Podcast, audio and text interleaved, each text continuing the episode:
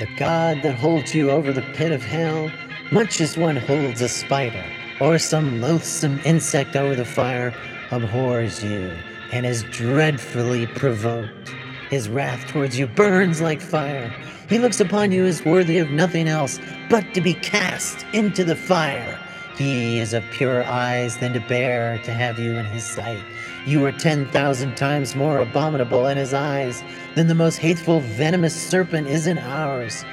You have offended him infinitely more than ever a stubborn rebel did his prince, and yet it is nothing but his hand that holds you from falling into the fire every moment. Nothing but his hand, and of course, your trusted servant, the Deliverant.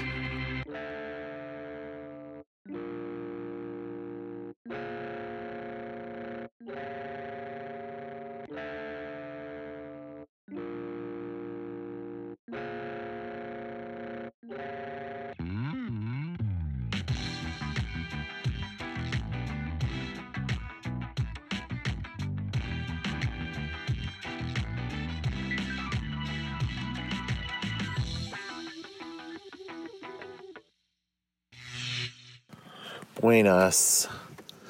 So I'm getting a lot of angry feedback from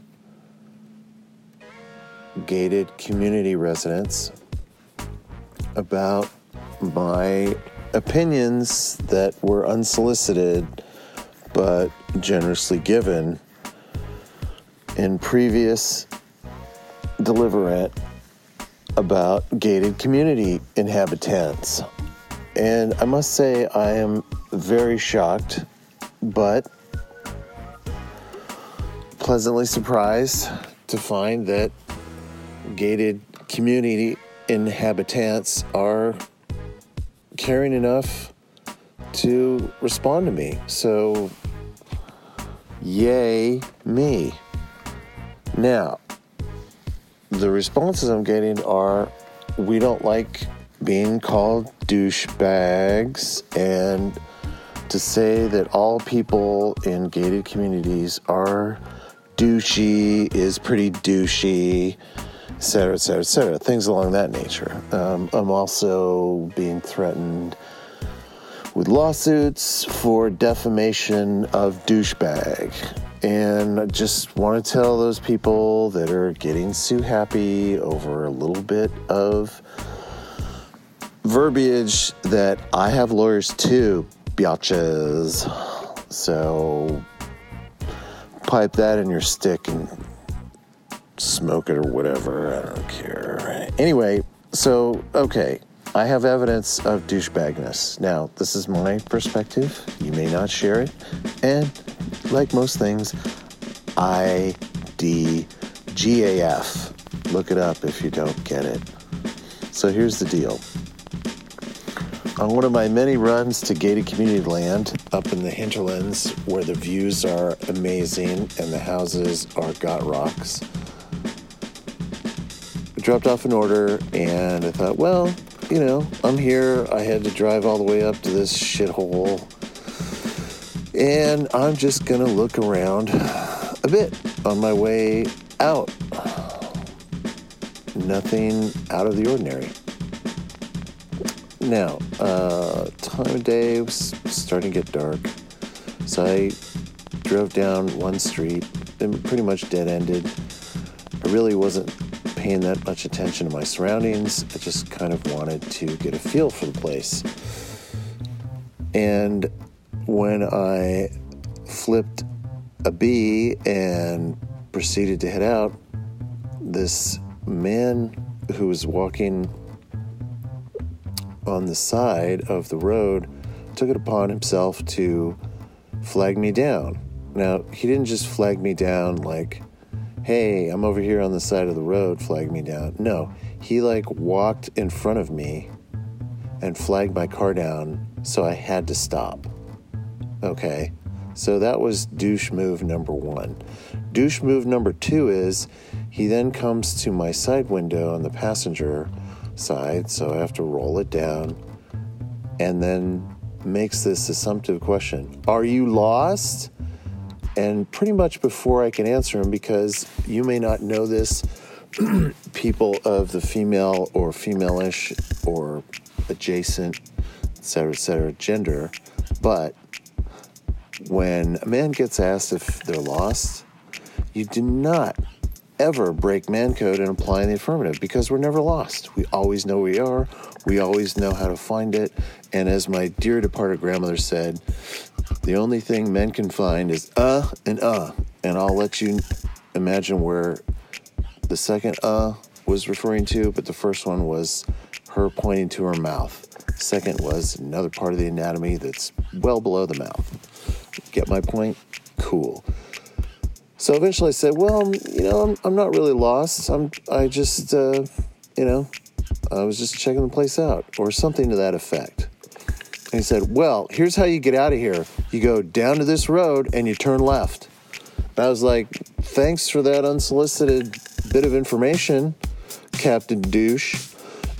And then douche move number three is he goes around my car. Now, my car is not unique, but I happen to have out of state plates that are mm, fairly uncommon in the Golden State. And so he takes a picture of my fucking license plate. I'm like, what kind of douchebag does that? So, of course, being rather volatile, I get upset and I say, What the fuck are you doing, Senor Douche? And he comes around and he has the audacity to tell me his sob story about how difficult security is in his so called safety gated community. I couldn't believe this fucking douche master. He's just like, well, my neighbor got stolen from, their house got broken into, and I'm just trying to protect my kids, and I don't know what you're doing here. And oh my God, at least you're white like me. And I was like, God, have a douche catastrophe on my car all over. So, of course, being the non extreme person I am, I replied to his ridiculous sob story with, well, I'll tell you what, if you really need to feel safe, why don't you take a picture of my face? And of course he did. Okay, I'm going to, said El Ducho. And then I just had a stare down with him. And what I really wanted to say in retrospect was here's the take home message, Concord Duchor. If you have to fucking get all freaked out and your neighbors are getting stolen from, maybe it's safer outside of your gated douche community than inside your douche community. Capisco, doucho? So, the next time you want to assault my tender loins and ears with your opinions about how you, the douchebag in a douchebag gated community, are not a douche, this is your person. Own them. Explain to them. And for the record, yes, people get stolen from behind douchebag gated communities and outside of douchebag gated communities. And no, not everybody who is in a gated community is a douchebag. I realize that's a stereotype. But when one of them is a supreme king of the douchebags in such a way as to inform me, like no one else outside of a gated community does, of my status as a thief, con artist, and all around flea bag, philandering, for, um, I'm going to form an opinion as to the nature of people inside these gated communities that they might possibly be douches. Okay? Thank you. You all have a nice douchey day.